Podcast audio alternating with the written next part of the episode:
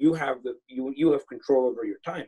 I love to work, right? I'll, I'll, I'll I, sometimes I'm in the office till you know midnight because that's on my terms. But when it comes to my family, I give them my undivided attention.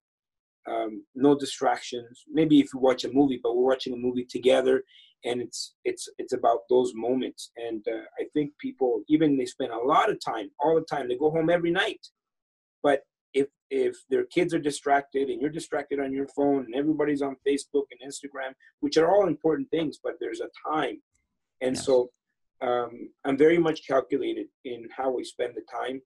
Uh, my both of my daughters have different mothers, so for me it was uh, I've been I've, I've, been working and they're they're ten years apart, and so I've been working very hard on try to uh, on trying to create the moment so they can build a bond.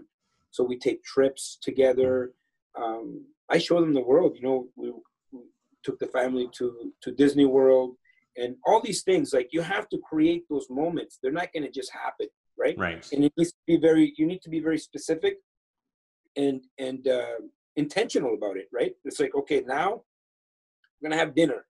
So everybody put away their gadgets or whatever. And it's hard. I mean i have you know i can't tell my daughter's turning 25 it's like i can't tell her what to do but right. i try my you know?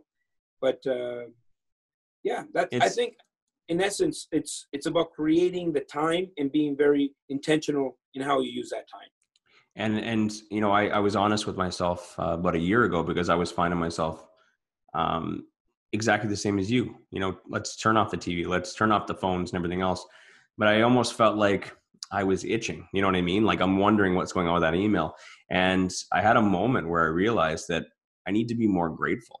I need to practice more gratitude. And yeah. I'm so caught up in in being driven that i'm that i'm not being as grateful as i should that i have this beautiful family right here who yeah. loves you and supports you so you know I, I, try and share that with with with all other real estate investor parents you know who are kind of struggling with the same thing is you gotta you gotta really take a second to really realize how grateful you you are and practice gratitude